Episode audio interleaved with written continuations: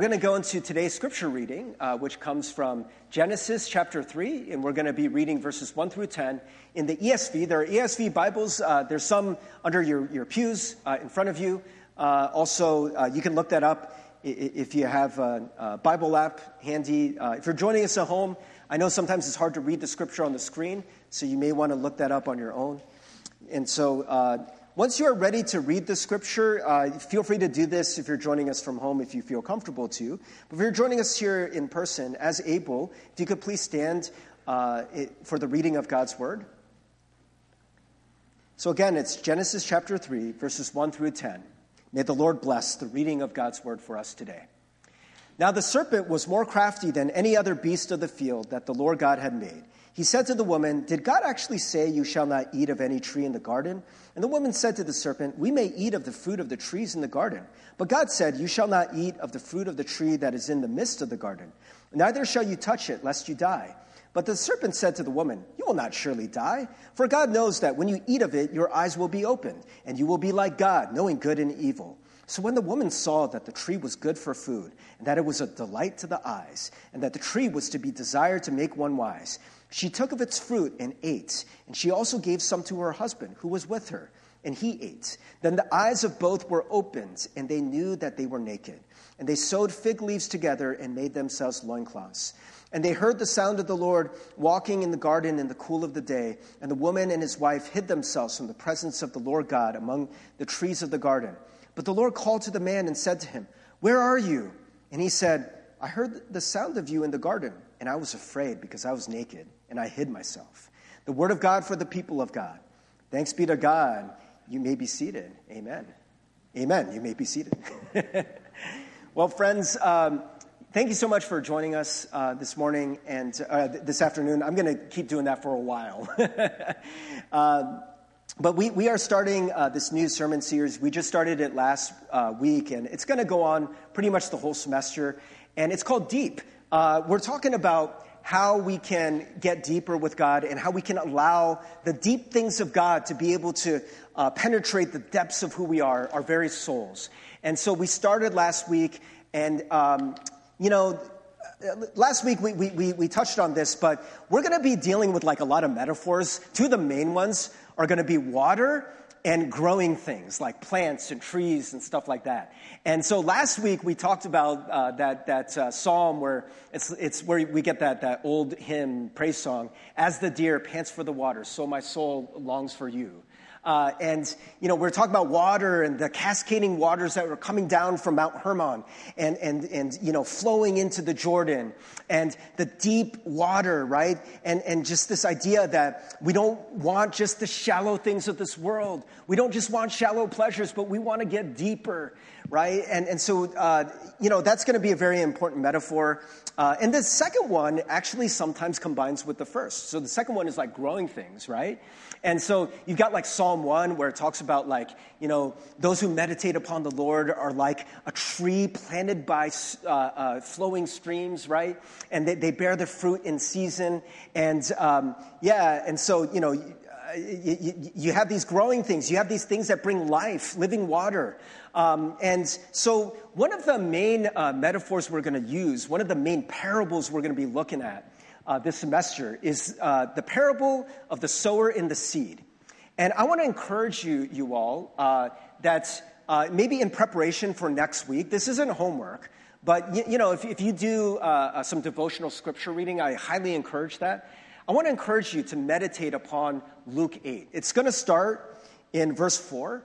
Uh, and, and, meditate upon the parable of the sower and the seed. We're going to read part of that right now, um, and, and uh, it's going to be kind of an ongoing metaphor for us. So um, it says, And when a great crowd was gathering and people from town after town came to him, he said in a parable, A sower went out to sow his seed. And as he sowed, some fell along the path and was trampled underneath and underfoot, and the birds of the air devoured it. And some fell on the rock, and as it grew up, it withered away because it had no moisture. And some fell among thorns, and the thorns grew up and choked it. And some fell into good soil and grew and yielded a hundredfold. And he said these things, he, as he said these things, he called out, He who has ears to hear, let him hear. It goes on uh, for Jesus to explain what the parable means. And so if you want to meditate upon the scripture, you can meditate upon that whole passage. Just read it. Just read it a couple times. Um, and um, yeah, friends, uh, I, I think what I'm hoping is that we can learn what it means for the seed. We're going to talk about what that is next week.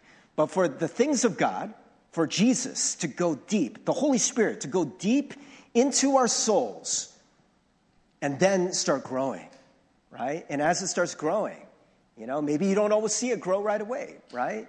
But it's going to bear much fruit hundredfold fruit. That's what it talks about in this passage. Not just a little bit. When it talks about this spiritual life and God's desire for your spiritual life, it's always overflowing. It's always abundant. It's not just, just, just a little bit. It's like, whoa, hundredfold, like just boom, boom, boom, boom, boom, boom, right? There's just plants everywhere, right? It's, it's plentiful, abundant life God wants to give you. That's what we want, right? I recognize that for so many of us in the church, we don't have that. It's not abundant. It's meager. It's just barely scraping by. Sometimes we just have enough spiritual fervor to make it to the next Sunday, and we're so parched. We're so thirsty. We're so dry. We're so shriveled. We're like, we need, we need that praise. We need that word from God. We need that fellowship. And we're just like, ah, right? We're so thirsty. We need it. And then the next week comes, and it's the same thing over and over again. Friends, we don't want that. We want the living water, right? We want the deep things of God. We want abundant, overflowing life, right? And so, friends, I, I do want to recognize, though, that as we, we're talking about how do we get this, that something very interesting in this passage is that there are some seeds that don't even get into the soil. You notice that? Right? So it says the sower went out to sow his seed, and as he sowed, some fell along the path and was trampled underfoot. So we're going to deal with all the other seeds and all the other, you know, parts of this parable in the weeks to come. But today, we're just going to talk about that unfortunate seed that it just it doesn't get in, right? And so when it says the path, right, I, I was kind of interested to see what roads in Samaria look like. And so this would be an unpaved road in Samaria. So this is modern day Samaria, but it might have looked something like that. Friends, that ain't soil, right? If you put a seed there, no growth, right? And so it's just going to sit there. It's never going to go in, right? That ground has been packed down by all the animals and all the people who tramp through there, right? No seed will ever get through. There will be no growth. And so we're told that what happens? People trample it, right? And eventually the birds just come and they take it away, right? And, and so if you know the parable and Jesus' explanation, he says Satan comes and snatches it away before it can ever take root into anything. And friends, I was wondering, who is that? We usually assume that's like non Christians or people of other religions or, you know, people who are just, oh, you're so lost, right? But I was thinking, are there some people who don't want to get into the soil? Are there some people who, maybe if you are the soil, depending on how you think of this parable, they don't want the seed to come in? That seems odd, right? But it made me think of the story that we just read uh, with uh, Adam and Eve. And really, friends, what's so interesting about the story is Adam and Eve had paradise, right? They had perfection. They had everything. They had union with God, right? And that is what we're always trying to get back to. This idea that Adam and Eve, I mean, they were bucket naked, right? I mean, they just were, were walking around, no shame, and they're with God, and they're like in the garden, walking around with God. I cannot imagine what that's like, right? None of us can. But it must have been so wonderful. Why did they give that up? What happened, right? And so it's a story as old as time, but friends, this idea that we start with union and then something gets broken. And if you understand what happens here, I think you'll understand why some of the seed doesn't get into the ground. So let's take a look. So the serpent was more crafty than the other, uh, than any other beast of the field that the Lord God made. And he said to the woman, Did God actually say you shall not eat of any tree in the garden? And the woman said to the garden, to, said to the serpent, excuse me, we may eat of the trees, of the fruit of the trees in the garden. But God said, You shall not eat of the fruit of the tree that is in the midst of the garden, neither shall you touch it, lest you die. Friends, the reason why I emphasize that, if you guys know what God actually said to Adam and Eve, to the first man and woman, he did not say that. He said, If you eat of that fruit, you'll die. But Eve adds something to it. She, she adds the whole, like, no touchy, right? If you even touch it, right, you, you, you'll die, right? And she's adding more restrictions. Why is this important? Because I think it shows the, the first humans their way of thinking about God's rules, right? What is God's rule for? It's for Adam and Eve's good. He's like, that there is a death tree, and that is death fruit. If you eat the death fruit, you'll die. I don't want you to die. I love you guys. Don't eat it. And so Adam and Eve are like, well, God said we can't eat it. He said we can't touch it. And they're starting to feel restricted. I think that's what's happening. And so here the serpent, com- serpent comes and he hooks on that and he's like, the serpent said to the woman, You will not surely die. Mm, no, God is deceiving you. God is actually holding out on you, right? He says, For God knows that when you eat of it, your eyes will be opened and you will be like God, knowing good and evil. And so the serpent is dangling literally the forbidden fruit and saying, Yo, God is keeping you from something wonderful. You're gonna have all this wisdom. You're gonna be like a God, right? And so when the woman saw that the tree was good for food and that it was a delight to the eyes and that the tree was to be desired to make one wise, she took of its fruit and ate. And she also gave some to her husband who was with her and he ate. Guys, I, am just like legally required. Not, I'm, I'm kidding. I'm not legally required, but I do this every time I teach this. You, don't blame the woman, guys. What does it say here? It says she gave some to her husband who was with her. Adam was silent this whole time, right? Like, so you picture it's just the snake and Eve, and then she's like, oh, okay, oh, let's, let's take the fruit. And then, you know, she goes over to the husband and tempts him. That's not what's happening. Adam is sitting there, doo doo doo, doo doo doo, and serpents, right? And he doesn't do anything. So, anyways, just, just want to say that, right? Because one of the things that happens is blame gets introduced. That's actually part of the sin, is the breaking of fellowship between fellow humans. We start blaming each other. It was your fault. It was your fault. And we do that with this passage all the time. Okay, now getting that out of the way, right? So the, the woman and the man, right, they look at the fruit and they're like, that looks good. Mmm, looks tasty. Oh, why doesn't God want us to have this again? I should get to have this. Oh, well, maybe the serpent is right. And they start to believe the serpent, right? But this is the thing that is so tragic, friends. What happens when they actually eat it? So, what happens is they do become aware of some things, right? The serpent, and this is the way it works with Satan all the time, is Satan doesn't usually come out and tell you a complete lie. It's a half truth, right? And that's exactly what's happening here. It's like, oh, your eyes will be open, right? You'll be like God, right? yeah, actually, part of that was true. They noticed more things, but the things that they noticed were not good for them. Like they noticed their shame, their nakedness, right? And that's what happens. Their eyes were open, they knew they were naked, and they sewed fig leaves together and made themselves loincloths. So now, friends, I mean, not to put too much fine a point on it, but now you already have some barriers that are being put up, right? Now we need protection right? And, and covering. And they heard the sound of the Lord walking in the garden in the cool of the day. And the man and his wife hid themselves from the presence of the Lord among the trees of the garden. But the Lord God called to the man and said to him, Where are you? And he said, I heard the sound of you in the garden, and I was afraid because I was naked, and I hid myself. Friends, th- th- this is a tragedy, what happens. The man and the woman, by the way, do you guys remember the one thing we're told about the man and the woman when God created us? You remember the one thing that we're told? What did he do? He created us in the image of God. We were already like God.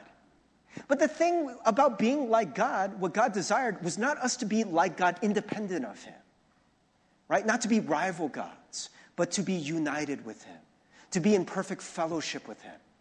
And so, what, again, half truth, what the snake was talking about is in this act of disobedience, what the man and woman were actually doing was they wanted to be their own gods. They wanted to decide what life would be like. And what we find out is life apart from God is really hard. It's really trying. It's really uh, uh, uh, draining, and, and it's not life giving, it's death giving.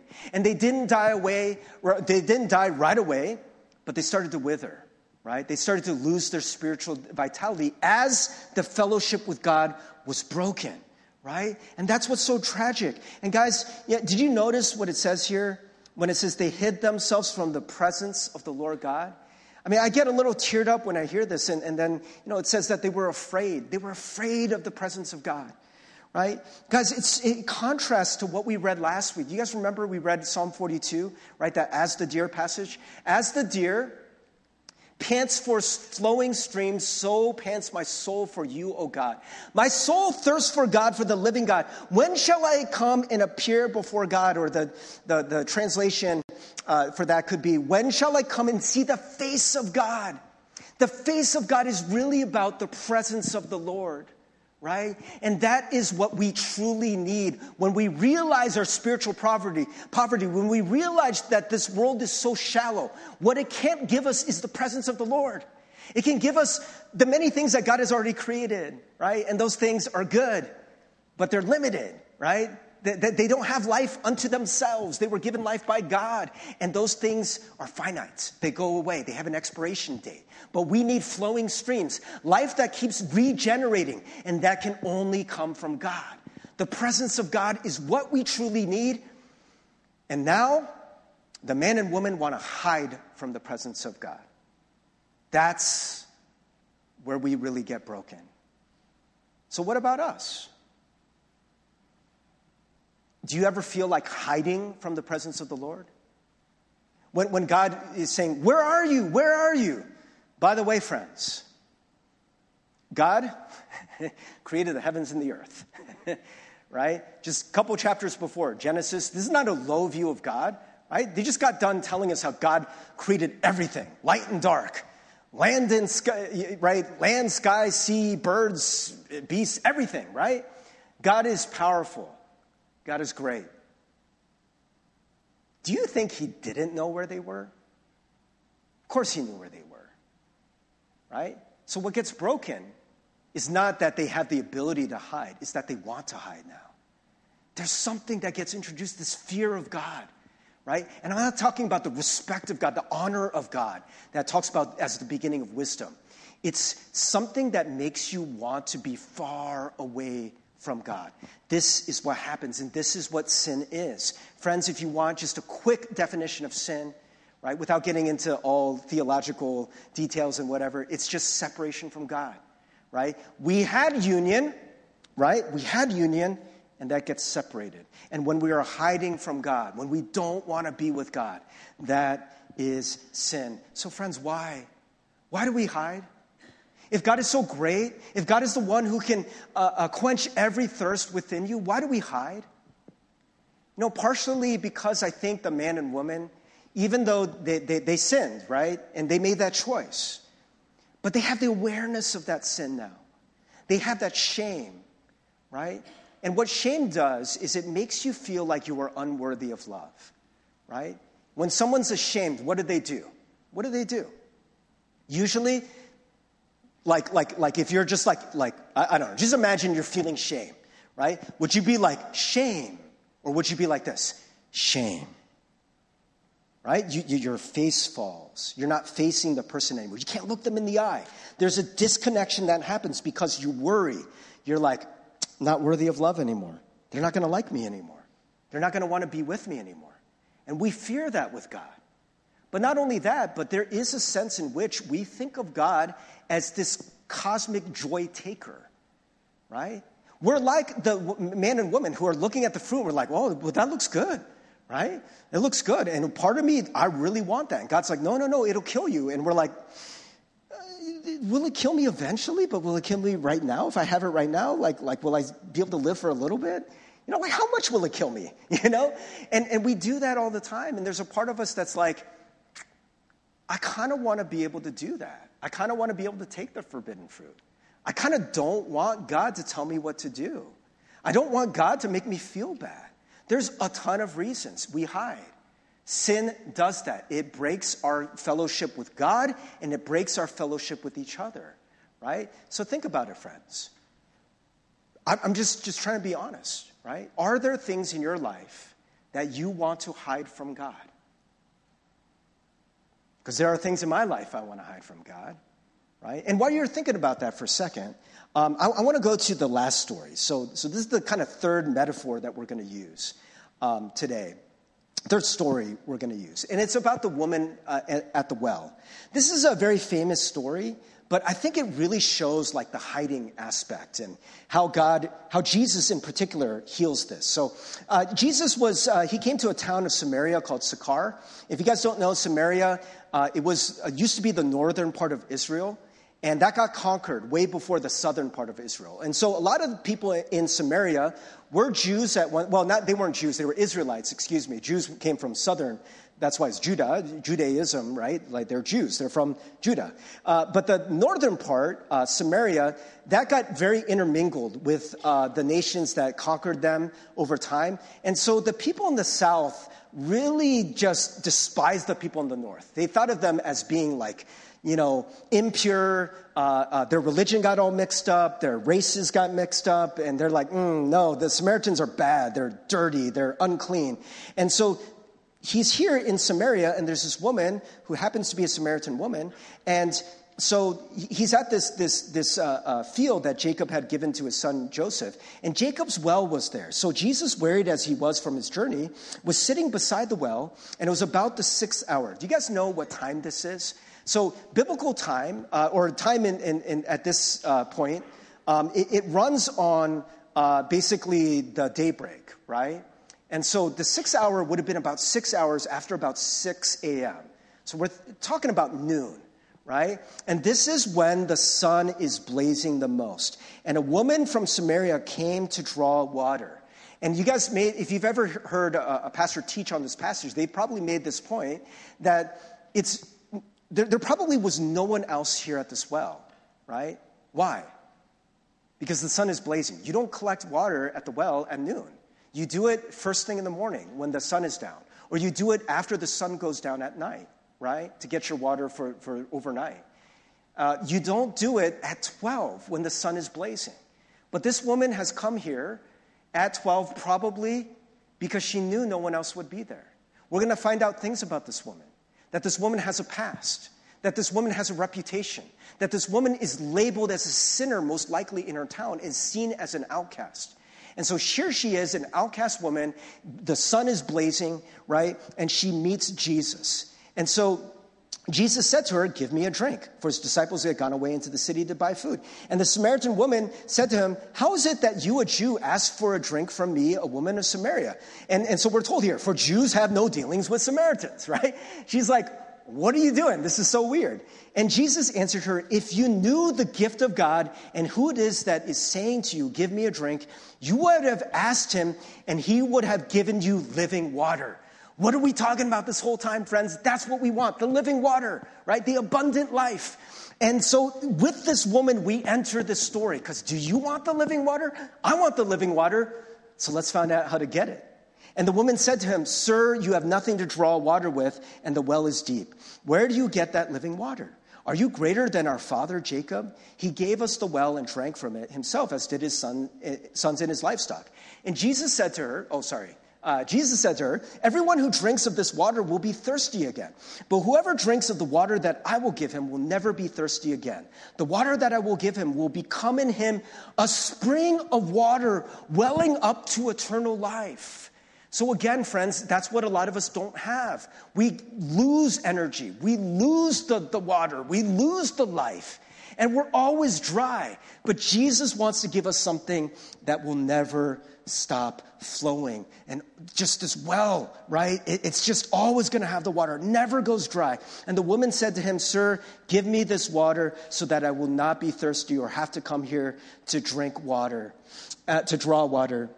And Jesus said to her, Go call your husband and come here.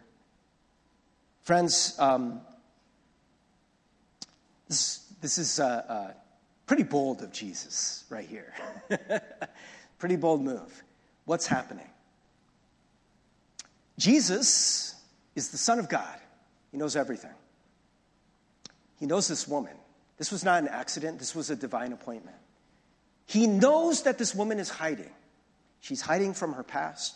She's hiding from her reputation. She's hiding from the other people in the town, right? And she's probably hiding from God. And she's like, if you can give me living water, that would be dope, right? Sorry, that would be so great. It'd be so great because I don't like coming to this well in the middle of the day, having to hide from everyone, right? But not only that, I think she feels in her spirit that dryness. She's tried so many things to fill that hole, right? She's tried so many things, so many relationships. Because that's what Jesus is pointing at her broken relationship past. And he asks this question Go call your husband and come here. And the woman, this is extraordinary. She answers, I have no husband. And Jesus said to her, You are right in saying, I have no husband, for you have had five husbands, and the one you now have is not your husband. What you have said is true. And I think for most people in a conservative religious community, um, even today in 2023, if you had five husbands and then you, you had a new man and you were not married but you're living together with that man, that'd be pretty scandalous. But imagine this is first century Palestine, right? This is unheard of. I mean, we get why she's an outcast, right? And I'm not saying this makes her any worse than anyone else.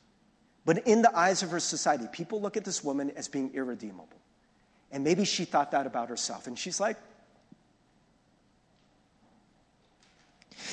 I am so thirsty. Maybe, maybe you do have the answer. Maybe you are real. Maybe you're not just a guy, a Jewish man talking to a Samaritan woman. But maybe you are the Messiah. And if that's true, I want this water. How do I get it? And Jesus says, Bring your husband here. And she has this moment where she tells the truth. It's not the whole truth, right? She doesn't get all into it, but she opens herself up a little bit to Jesus. I have no husband. Jesus is like, Yeah, I know. I know your past. I know every man you've been with. I know every broken relationship. And I'm going to still be here and I'm going to talk to you. And so they keep talking. And friends, you know, what ends up happening, you know, fast forward a little bit, is Jesus says this, and, and I want you to understand what's happening here. So she asks a direct question, and Jesus does not give her a direct answer. She says, How do I get this living water, right? And, and, she's, and Jesus says, Tell me the truth about you. And then he says, The hour is coming and is now here when the true worshipers will worship the Father in spirit and truth. For the, for the Father is seeking such people to worship him. God is spirit, and those who worship him must worship in spirit and truth. Right? It says it twice in spirit and truth. Okay, just, just the, the, the, the short answer, right? The living water is the spirit. What is the truth? What's the truth of who God is, of course? But it's also the truth of you. God cannot save you without you. God cannot work in your life without you, right? And he's asking this question Where are you? Where are He knows, right? He knows exactly where you are. I, I can see you. But he lets us hide. Why? Because he wants you. He wants a relationship with you. He wants a relationship with this woman. He's telling this woman, Can you come out of the darkness? Can you, can you come out of hiding? Can you tell the truth of who you are so that I can interact with that? And notice that he doesn't rebuke her. He doesn't, like, mm, wow, you are so sinful. What's wrong with you? He, he doesn't put her down, right? I mean, nothing changes after, you know, she reveals that, that, that she, he reveals that truth, right? But he, he says, like, true worshipers, you're gonna get the Spirit when you have truth, when you bring all of yourself before me. And so, friends, um, you know, this, this is something that maybe, again, you're thinking, this doesn't apply to me. You're like, Pastor Steve, this is so nice. So nice that you're talking to all these non Christians. But I'm a Christian. I'm a Christ follower. I don't need this message. This isn't for me. And I just want to gently remind you of the way Jesus would talk to the most religious people of that time the Pharisees. These people, they kept the law, they did things perfectly, they didn't publicly sin in the same way that some of the, like this woman in, uh, at this well in Samaria did. And this is what Jesus said Beware of the leaven of the Pharisees, which is hypocrisy. Nothing is covered up that will not be revealed, or hidden that will not be known. Therefore, whatever you have said in the dark shall be heard in the light, and what you have whispered in private rooms shall be proclaimed on the housetops. And so there is this idea for a lot of religious people that what we do is we just get really good at hiding. We're actually not that much better than other people out there in the world. We're just much better at hiding it right? In our sins, we just justify themselves to ourselves. You know, we say to ourselves, we're like that Pharisee who came before uh, the, the, the, the, the treasury and, uh, or, sorry, excuse me, came to the temple and came to pray and was like, God, thank you so much that I'm not like these other people, right? I'm not like this tax collector over here. And the tax collector is beating his chest and is like, I'm a sinner. I'm a sinner. Have mercy on me, a sinner, right? And, and Jesus was like, who's going to be justified in the eyes of God? Because the Pharisee does have sin, but is hiding from it and is hiding with their religiosity. And there's so many times, man, you know, us really religious people, and I include myself in this, there's just a lot of stuff we just overlook. Friends, I got to tell you, um, I, I, am emotional this morning. I, I was telling the praise team before we came out, I was just getting so convicted by the scripture as I was reading it this morning. Man, I just, I just felt it. I'm like, I'm the Pharisee. Yeah, I, I just come up here and you're like, oh, wow, Pastor Steve. Like, oh, Pastor Steve, you know, Pastor. Man, I wasn't born Pastor Steve. My parents didn't call me Pastor Steve. you know, I was just Steve. I'm just a guy. Man, I've sinned so much. I'm so imperfect. And one of the things for me is that, yeah, God is working in my heart. And I say this to you, to, to everyone, every Sunday morning. God loves you and accepts you exactly as you are. But He loves you enough that He doesn't want to leave you there. You know? And, and, and I think that for us, we get to a point where sometimes, like, we're just so either ashamed of our sin or sick of our sin that there's these little parts of ourselves that we're just like, just going to ignore this one. I'm just going to tuck this one behind my back, and mm, maybe it's not that big a deal. And God is looking at that, and He's like, I want you to worship in spirit and truth. Can I have that? Can you bring that before me? Because you know Jesus, He's not going to judge you, right? He's not going to condemn you for that. But if you could bring that before Him, then you can enter into that spirit of truth right? God can work in your life exactly the way he did with the woman at the well. Friends, I want to end with this. Um, some of you may know this, but the woman at the well is renowned in the Eastern church. She's considered a saint. So, this is how the story goes that um, after uh, this incident, right, this, this uh, encounter with Jesus, And, and, I think you guys know that she goes to her entire town and is like, Come and see this man. You guys got to see this man. She, he knows everything about me. And so they all come, and then they hear Jesus, and they become convinced, and they beg Jesus, Can you come and stay with us? And Jesus stays a couple extra days just you know, fellowshipping with them and sharing with them and teaching them. And, you know, uh, and then after that, the, the way that the story goes is that this woman was so just on fire for Christ. She would go to every town, to anyone who would hear it, and be like, I want to tell you about Jesus. And she did it so much that she actually earned this nickname. That's pretty incredible if you uh, understand the sexist history of the church, that she was called the equal to the apostles. Can you imagine that, this woman? Right, who had such a bad reputation, they're like, yo, she just shared with so many people about Jesus that she's the equal to the apostles. And she started to draw attention from the emperor of Rome. Emperor Nero heard about this woman and was like, yo, this is out of control. And so they took her and they eventually executed her. And you know what they did? They took her and they threw her down a dry well. That's how the story goes. This kind of like they heard the story about the woman at the well. They're like, okay, so we're going to put you in a well, right? They threw her down a dry well and she died. But I'll tell you this that well was dry, but she was not. Her name um, that she was baptized with is Photine. And in Greek, it means the lighted one that they saw this woman coming out of darkness into the light. They're like, You had that old name. We don't know what her name was, it's lost to history. But your new name will be Lighted One. She wanted everyone to know no matter what darkness you've been in, no matter what you've gone through, no matter how sinful you think you are, you can come to the light. It's so good here. You can experience that living water. Praise team, can you come up? Some of you know my story. It's not important. Some of you know how broken I have been. I don't know your story, but I promise you God does. I promise you He already knows. When you're sitting there, uh, you know, it's like three o'clock in the morning, you can't go to bed, and you just think you're so alone. I promise you He sees you.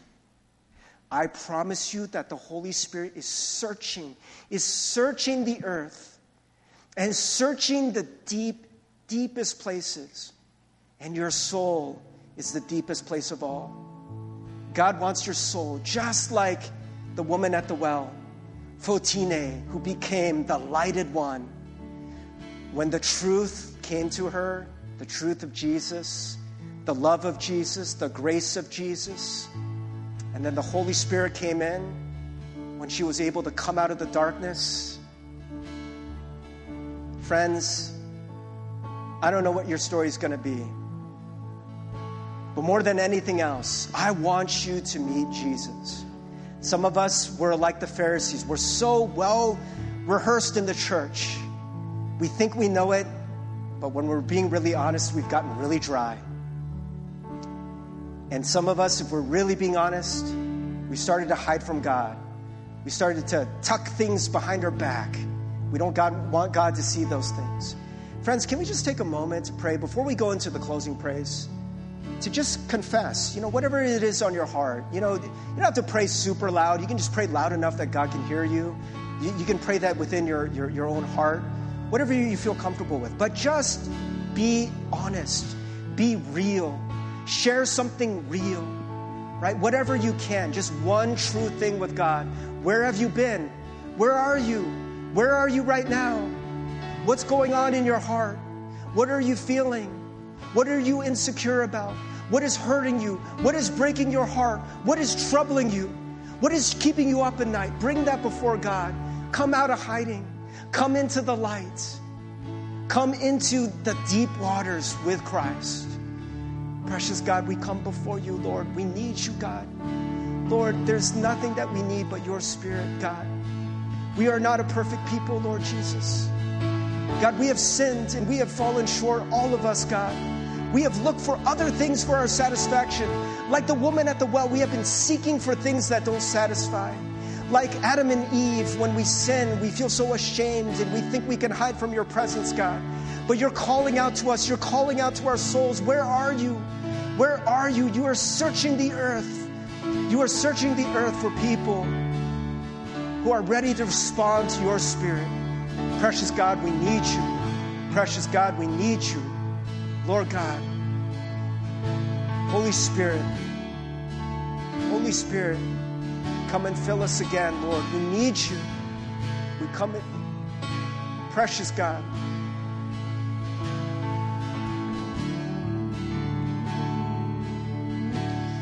Precious God, we're so grateful that your love and grace is so real. There's none of us that are perfect. And many of us, God, we've gotten so used to hiding. But you're calling us out of the darkness into the light so we can become your lighted ones, like Photine. That we can experience that living water, that we can experience the healing that comes from your Holy Spirit. We can experience the union that comes from a, a relationship with you. Thank you for sending your son Jesus to die on the cross, that there is nothing that will separate us from you. Thank you, God, for making a way for us to be able to know you and to have a friendship with you, to be able to follow you, God. We thank you. We love you. In Jesus' name we pray. Amen.